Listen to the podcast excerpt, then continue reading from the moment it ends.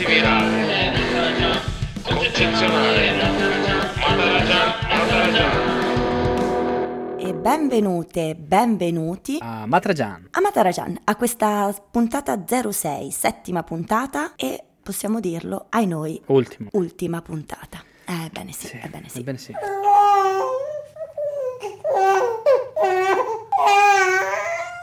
Ma chissà, chissà, chissà, c'è sempre un futuro per ogni cosa, quindi bando alle ciance, Gian. Che la fine sia l'inizio. Che la fine sia l'inizio. Oh yes. Introduciamo questa nuovissima, ultimissima, quasi estivissima puntata. Sulle labbra tue dolcissime, un profumo di salsedine,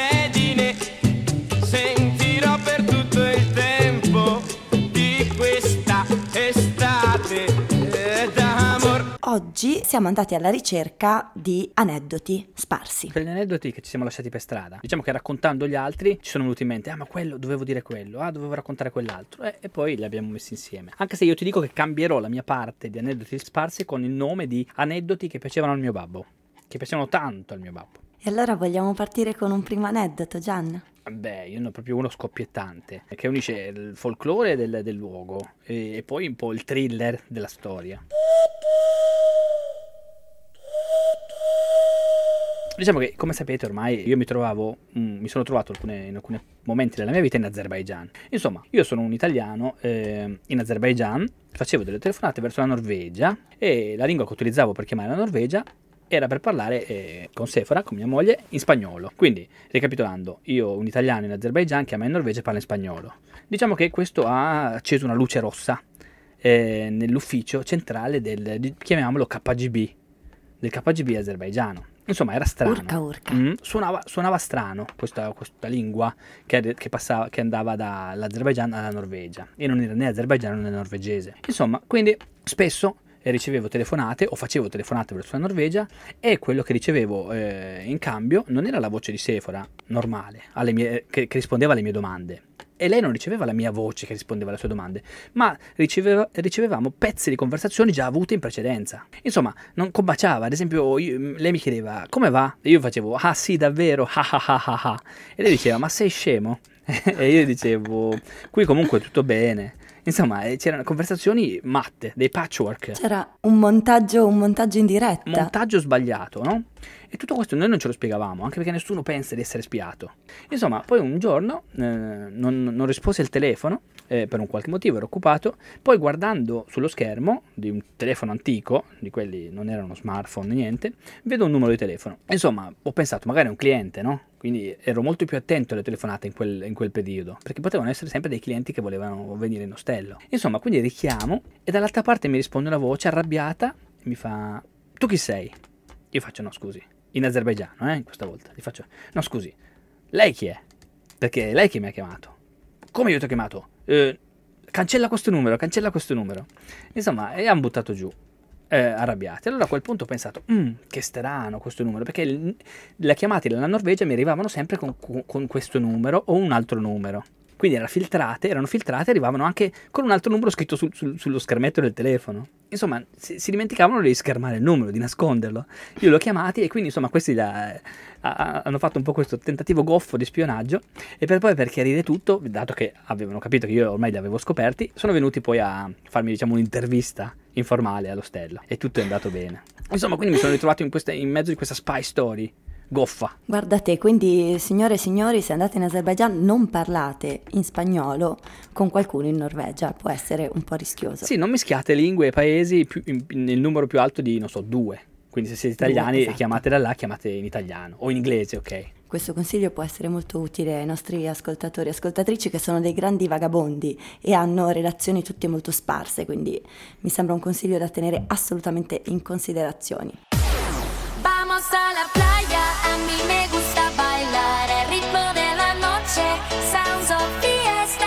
Beh, ma non so se te l'avevo già detto, Gian. Forse l'ho già detto. Se mi ripeto, dimmelo per favore. Sentiamo, anche se io non ti ascolto quando, quando parli. Ah, cavoli, vabbè, ce lo diranno. Ci manderanno un commento dicendo: Marta, questo l'hai già detto. No, e in Siria Mm. c'era questo sistema di spionaggio diffuso tra le persone, per cui quando io sono stata a studiare lì eh, all'Università di Damasco, c'era stato detto con, in realtà non in modo molto esplicito, però era abbastanza risaputo che non conveniva trattare alcuni temi, cioè tut- qualunque cosa avesse a che fare con la politica, con Israele che non andava assolutamente nominata, eh, in luoghi pubblici, quindi nei bar, eh, chiedere cose di questo tipo alla gente.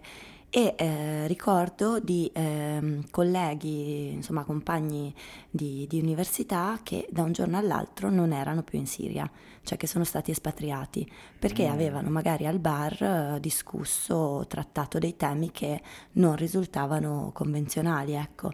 E la rete di spionaggio lì era costituita soprattutto da persone, diciamo, normali, quindi il pescivendolo che teneva aperto H24, eh, il barista, cioè tutte persone che vivevano normalmente, che avevano come compito quello di intercettare eventuali discorsi politicamente non, eh, diciamo, adeguati per eh, il regime, eh, come possiamo definirlo, e quindi c'era questo controllo sociale altissimo. Bruttissimo. altissimo. Marta. Quando il- eh, lo spione è il tuo vicino o il tuo amico, allora lì proprio non ci si può fidare di nessuno. Avrei anche io altri esempi da fare, ma non li farò.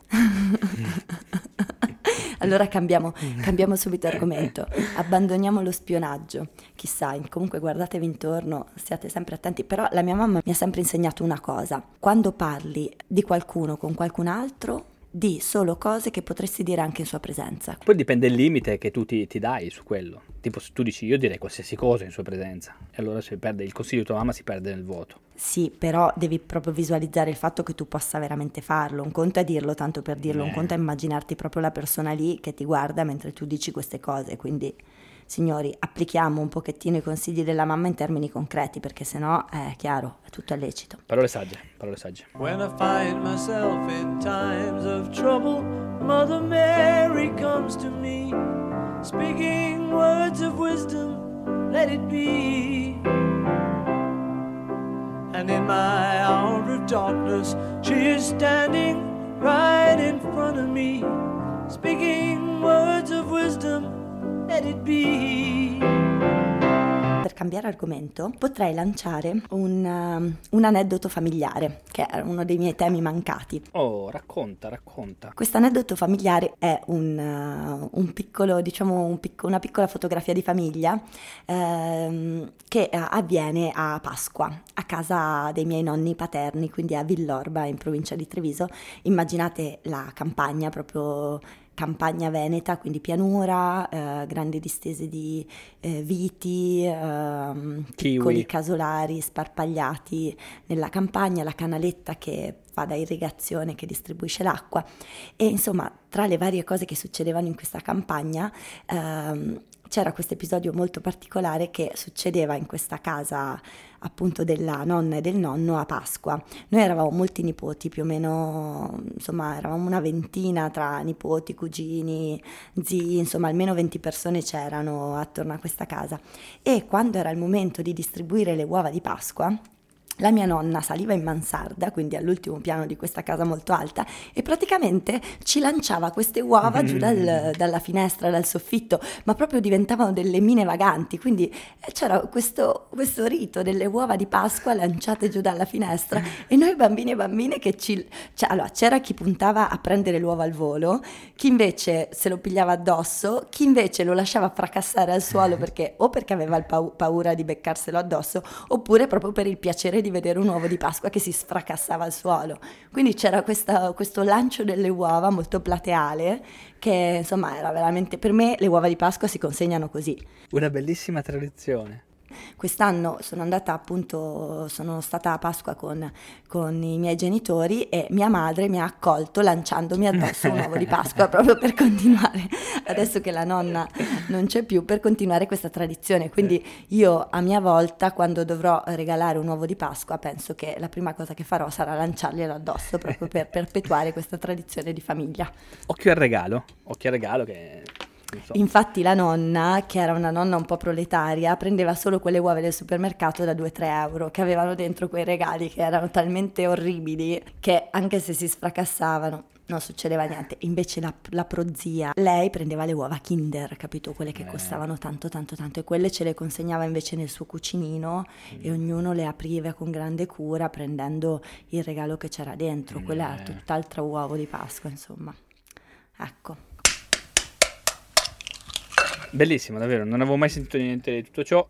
E questo eh, mi spinge a parlare appunto di qualche aneddoto eh, lavorativo. Diciamo che gli aneddoti preferiti del mio babbo erano sempre un po' quelli imprenditoriali. Quindi dove ci mettevo un po' di, di- usavo un po' di sale, di quel poco sale che, che avevo in zucca, no? Ad esempio, un aneddoto che piaceva sempre tantissimo eh, al mio papà, io, mm, sono stato a Londra, io ho vissuto per un breve periodo a Londra e ehm, io ero sempre molto ligio il mio lavoro, insomma non trovavo lavoro, per una settimana non, non avevo neanche un soldo in tasca, quindi mi ricordo mi cibavo di banane e, e basta, avevo comprato un grande casco di banane, proprio l'ultimo giorno prima di tornare in Italia, sconfortato eh, dal, dal fatto di non aver trovato possibilità di fermarmi lì a Londra, ho trovato un lavoro come palo eh, cart- uno- sai, quelli che tengono i, pa- i ca- i pali della- delle pubblicità. Perché dato che non puoi piantare il palo sul suolo londinese, che se no devi pagare o hai bisogno di permessi, loro in- nelle grandi città usano molto i le persone che tengono questi pali. Quindi il palo solo si appoggia, è una cosa che una persona può avere, cioè non devi richiedere nessun permesso. Quindi sono persone che sono- fan- fanno da, pie- da piedistallo per i pali con, con eh, le pubblicità. Cioè l'uomo cartello facevi, diciamo. Esatto, però non ero vestito, avevo un palo. Con sopra Ah. una grande paletta con scritto i prezzi di- dei servizi taxi fino all'aeroporto, davanti al British Museum. Insomma, io mi ricordo ancora prendevo eh, 200 sterline a settimana, quindi erano, a quell'epoca erano, erano più di 300 euro a settimana. Insomma, quasi più di un Eh. attore teatrale, no? Ah, di sicuro. Insomma, dovevo stare lì. All'inizio, le prime settimane, dovevo stare lì 8 ore. Solo fare quello, 8 ore fermo. No, vabbè, lasciamo stare lì che ci sono tantissimi aneddoti da raccontare. Perché si arrivava, addirittura arrivavo a, a contare i secondi. Ti- tipo ultimi- l'ultima mezz'ora contavo i secondi. Ma la pipì? La pipì? Ah, sì, sì, si poteva fare. Perché l'ufficio Ah, era ok. proprio lì di fronte. Ah, ok. L'ufficio era di fronte e anche i, i- i padroni del Bangladesh erano- avevano la una, una casa lì di fronte anche, vivevano lì. Insomma, gente anche molto ricca. Insomma, io ero lì. Quindi eri controllato. Controllato ero anche, sì, è l'ultima ruota del carro, tra l'altro, no? Perché ero proprio quello che stava lì a tenere. E intanto si danno i flyer, si danno i volantini. Un giorno ero lì con una mia maglietta verde, mi ricordo, e arriva una troupe televisiva, una troupe di fotografi, 10-15 fotografi con le macchine fotografiche bellissime e con un modello con i capelli rossi. Si mettono lì eh, a fare delle foto lì vicino. Poi insomma mi indicano, io stavo lì a dare i miei flyer, i bigliettini alle persone che, col mio cartello e li guardavo perché non c'è niente da fare, no? Insomma, vengono da me e mi fanno: Scusami, possiamo fare delle foto anche a te per una rivista insieme al modello? Io mi guardo attorno e faccio: Ma eh, scusate, ma io sto lavorando. Era- fanno: Ma saranno è questione di due minuti. Io faccio: Guardate, non posso perché i miei capi vivono lì. Io poi perdo il mio lavoro. Cioè, chissà che lavoro, no? Poi comunque mi fanno: Guarda. eh, ti paghiamo, io faccio no, guardate, non posso, non posso perché poi i ca- i capi vivono proprio lì, non posso. Io fanno, guarda, allora ti mette al tuo posto mettiamo questa ragazza. E mi arriva una modella di, non so, un metro e ottanta, una bellezza incredibile. Mi fanno, guarda, si mette lei al tuo posto per, il momento, per i, die- i dieci minuti che dobbiamo farti le foto. E la guardo e faccio, vabbè dai, va bene. Si mette lì questa modella col cappello, con la- la- le- le- i pantaloni corti, insomma, molto molto bella. Si mette lì contentissima perché lei non aveva mai fatto un mestiere del genere. Anche lei è un- una ragazza giovane, anche io, avevo 20 21 anni. No, 23, 23 anni avevo. E lei sì, aveva un po' più giovane di me forse. Si è messa lì a dare i volantini e a tenere il cartello e un, un sacco di gente, mi ricordo che si avvicinava come i piccioni a, a- a- a Piazza San Marco, no? Tutti lì, tutti a prendere i miei volantini. Insomma, io ho fatto il servizio fotografico, poi mi sono rimesso lì, gli ho detto grazie, ti è piaciuto fare il mio lavoro? E lei era contentissima, va bello, bellissimo. E mi ha dato, non mi ricordo se 100 o 200 pound. Eh, quindi o, o 150 o 200 o 300 o 200 o 300 euro, via. Comunque cash, così te li hanno rifilati. Sì, sì, eh beh, certo, mi hanno, mi hanno assunto lì Ah. su due piedi. Capito? Contratto, contratto orale. Un'assunzione regolare, esatto. Am- Ammetto che non li ho dichiarati, ma era 2007, ormai è caduto in prescrizione. Quindi 15 anni. Esperienza, capito? Quindi a Mm. fare l'uomo palo. Io ti racconterei una cosa a proposito, proprio per andare di palo in frasca. No, adesso non andrei di palo in frasca, andrei di palo in finestra. Lo chiamerei l'aneddoto sbatti finestra. Ricordo che quello che ho vissuto da piccola, quando ero in piscina, per me il momento più bello era gli ultimi 5 minuti quando si poteva correre fuori e andare negli scivoli all'aperto. Quindi finita questa lezione massacrante con la tavoletta a bere acqua clorata, si poteva correre e stare 5 minuti nelle piscine fuori. E il maestro eh, suonava il fischietto, dava proprio il via a questi 5 minuti. Io ero nella piscinetta, quella piccolina, in quel momento, e quando il maestro ha fischiato, ho visto tutti i bambini che si fiondavano da questa porta laterale. Ho pensato, ma che scemi, prendono una strada lunghissima. e io sono uscita dalla mia piscinetta e mi sono precipitata a una velocità stratosferica contro quella che mi sembrava una gigante apertura, perché era tutta vetrata. Le porte erano tutte vetrate. Quindi ho detto: Ma guarda che cretini, la fanno lunghissima. Io mi sono fiondata, sono rimbalzata questa- contro questa gina- gigante finestra di vetro, sono piombata al suolo, svenuta. Ho sentito solo l'urlo di mia madre in tribuna che faceva Marta! C'è il vetro! e sono rimasta praticamente schiattata a terra e basta, non ho mai raggiunto la, la piscina all'aperto con gli scivoli. Quindi ho dei precedenti di schianto. Comunque mettete sempre un po' avanti le mani, anche se anche mettere avanti le mani non sempre aiuta, perché io dopo questi episodi di sbattimento contro finestra ho imparato che nei contesti in cui non vedi o hai delle incertezze tu metti avanti le mani. Quindi ricordo all'Opificio delle Idee Rovereto, un luogo molto bello, un ex oleificio pieno di questi macchinari per la lavorazione dell'olio, c'erano queste luci a sensori che però partivano e non partivano e gli interruttori erano sempre introvabili. Quindi io al buio stavo andando in sala prove, era buio pesto, volevo raggiungere in fretta la sala prove ma non vedevo, quindi memore degli sbattacchiamenti contro finestra tenevo le mani avanti. Non sono riuscita a infilare le mani esattamente nella parte del macchinario dove, che, che era cavo e quindi mi sono beccata questo macchinario di ferro sul labbro, proprio una tega sul labbro che mi si è gonfiato. Sì, state attenti, state attenti eh, all'opificio, come si chiamava? Opificio delle idee. Opificio delle idee, bellissimo. Bellissimo, un luogo meraviglioso. A te mi portate sempre una pila, Esatto, Mm. esatto, quella sarebbe fondamentale in effetti. per vederci Eh, meglio. Vabbè, d'altronde è bello sfidare il buio, capito? Provare a vedere dove si riesce a vedere senza vedere. Come on, baby, light my fire. Come on, baby, light my fire. Try to set the night on fire. Cambiando di tema e tornando un pochino a aneddoti un po' simpatici, tipo lavorativi, che mi sono successi, mm, ricordo eh, uno quando lavoravo coi kebab. Ricordi Marta che avevo accettato un lavoro in provincia di Milano, facevo il eh, contabile due giorni a settimana e tre giorni... No, tre giorni a settimana al contabile e due giorni a settimana facevo il camionista per quella stessa ditta di kebab. Quindi distribuivo i kebab per il Piemonte e la Lombardia. Tra i lavori più bizzarri che tu abbia fatto, Gian, anche gli altri lo sono, però questo... Mi ricordo questi kebab anche da 40 kg congelati, dovevo alzarli io che pesavo 50 kg.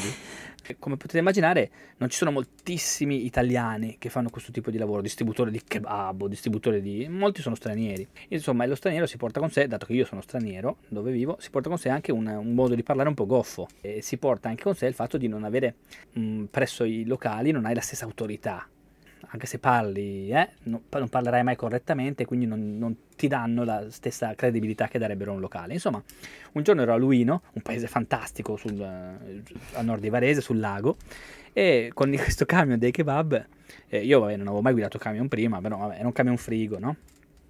Passo in questa vietta, troppo stretta, e quindi comincio a raschiare i lati de- delle case, sia a destra che a sinistra. Ma non è che dici, vabbè, adesso scappo sto zitto. C'erano tutte le comari ai balconi perché erano lì che passavano il- la, la giornata, no? E si mettono tutti a insultarmi, guardate, guardate, guardate. ma proprio parolacce che non posso dire qua in radio, no? E io allora ho detto, allora, cosa devo fare? Adesso allora mi, eh, mi rivolgerò a loro con un linguaggio forbito. Insomma, mi scusavo utilizzando una tecnologia veramente alta. E insomma, tutte, tutte, tutte rimasero così sconcertate per, per almeno per un paio di minuti non riuscirono a proferire parola e quindi io riuscii a uscire scusandomi, scusandomi, scusandomi e poi eh, presi l'autostrada, cioè la- la- la- il cammino più aperto e, e scappai. Il piccolo borgo di Laurino. Laurino. Luino, Luino. Lurino, Lurino, porta ancora i segni. Luino, Luino. Luino, Luino. Andate a vedere, se volete fare questo tipo di turismo, no? Il turismo radiofonico, andate a vedere i, lu- i luoghi. di- Oggi abbiamo già il, il- il British Museum e il Luino, da parte mia. Eh. Invece Marta c'è la piscina di Io Trento. la piscina di Gardolo, Trento Di Nord, Gardolo. che peraltro è bellissima. Vedi? Abbiamo E poi Villorba. E Villorba è L'opificio delle idee. idee. Insomma, questo- se non sapete dove andare in vacanza quest'estate, eccoli qua.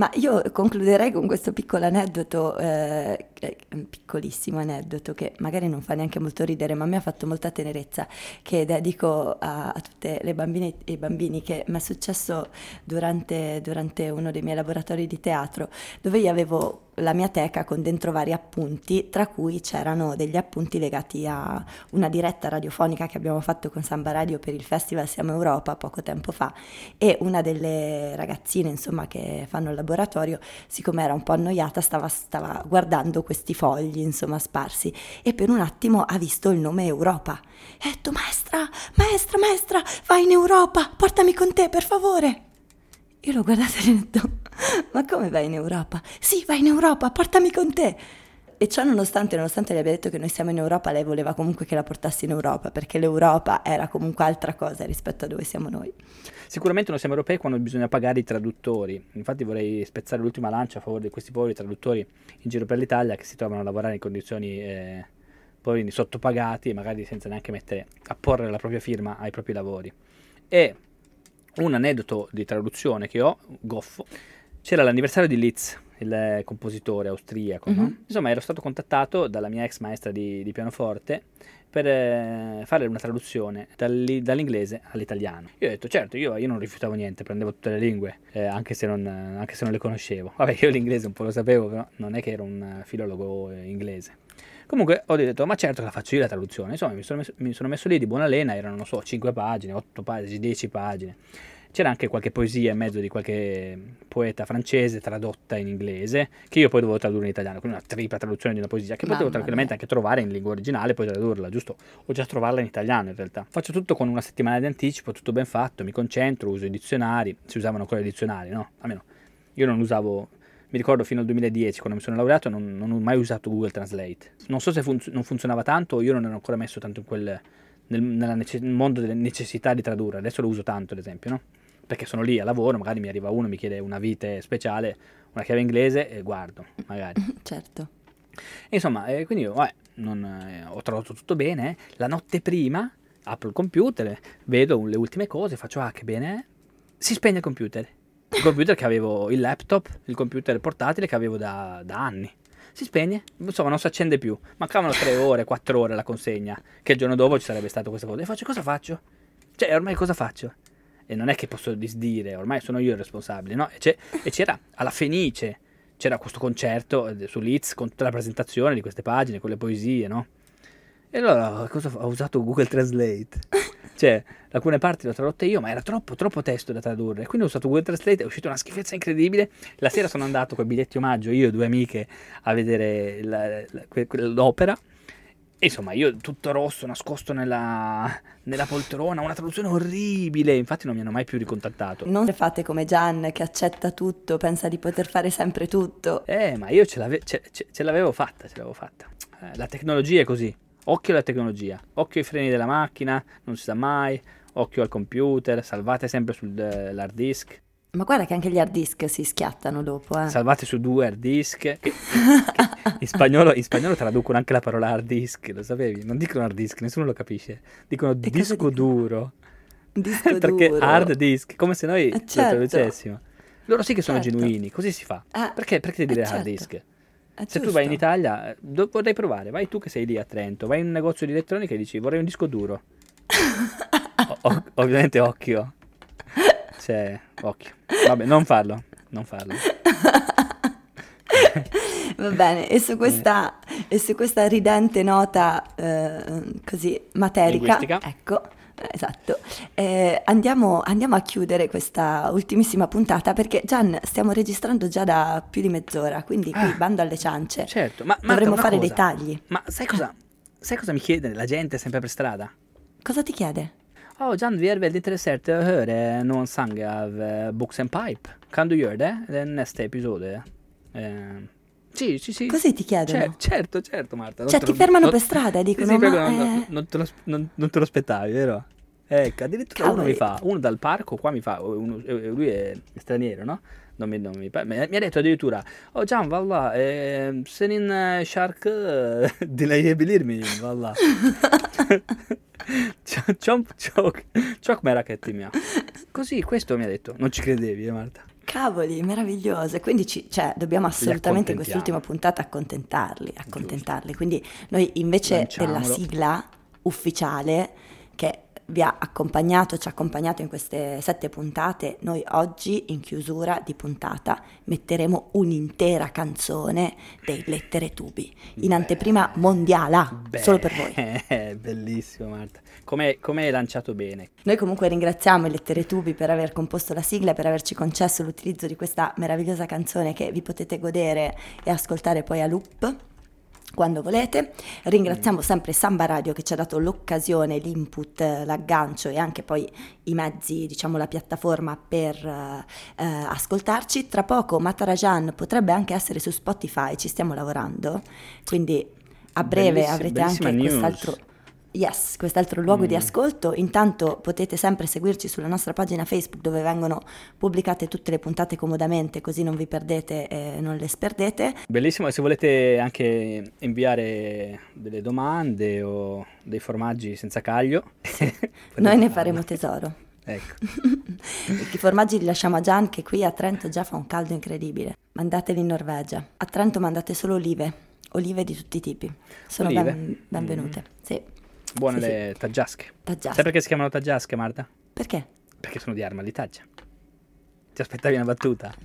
sì. Ma in realtà è una battuta, non esiste. Va bene, ciao a tutti. Va bene. Allora, grazie Gian per avermi Grazie, accompagnato Marta. in questo viaggio. È stato È davvero stato un viaggio molto bello.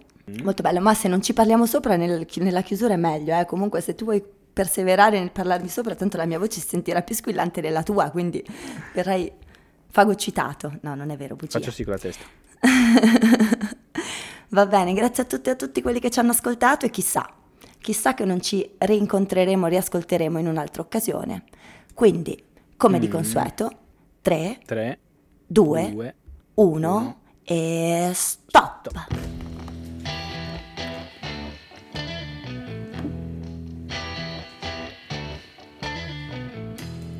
Take my play, I hope you that you want it, it will be your space.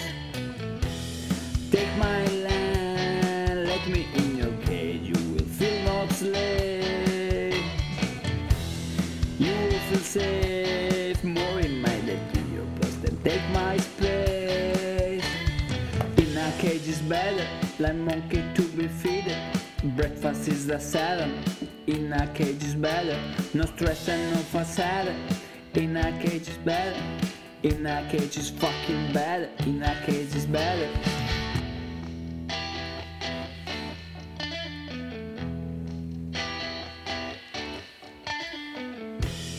Take my play,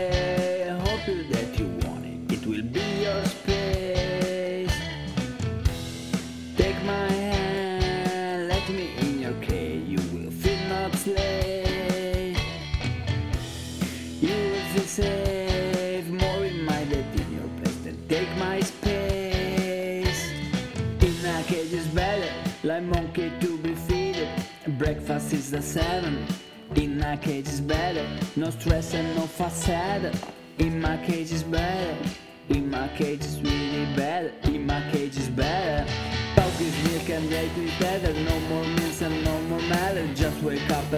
Pleasure, just branch and like the feather. Pass the day and let's in paddles, eat the grass and spit the cats and take the fruit from all the bodies. Mom, your friend and everybody. Choose a place to rest your body, close the eyes and leave your floating in the garden, smokes and roses. All you need is find good places. I am here and have no freedom. You feel free, but you have no reason. Please just try to be my guest.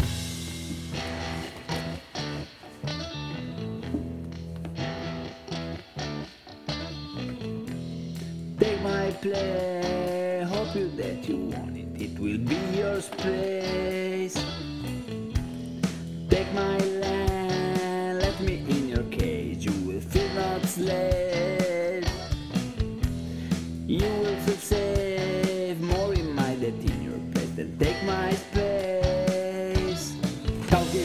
milk and snake leather, no more wings and no more matter. Just wake up and think your pleasure, just one branch and let your feather. Last the day and let's paddle, eat the grass and spit the cats and take the fish from all the bodies. Mom, your friend and everybody. In a cage is better.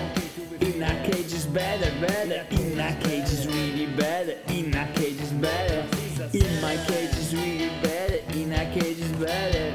In my cage is really better.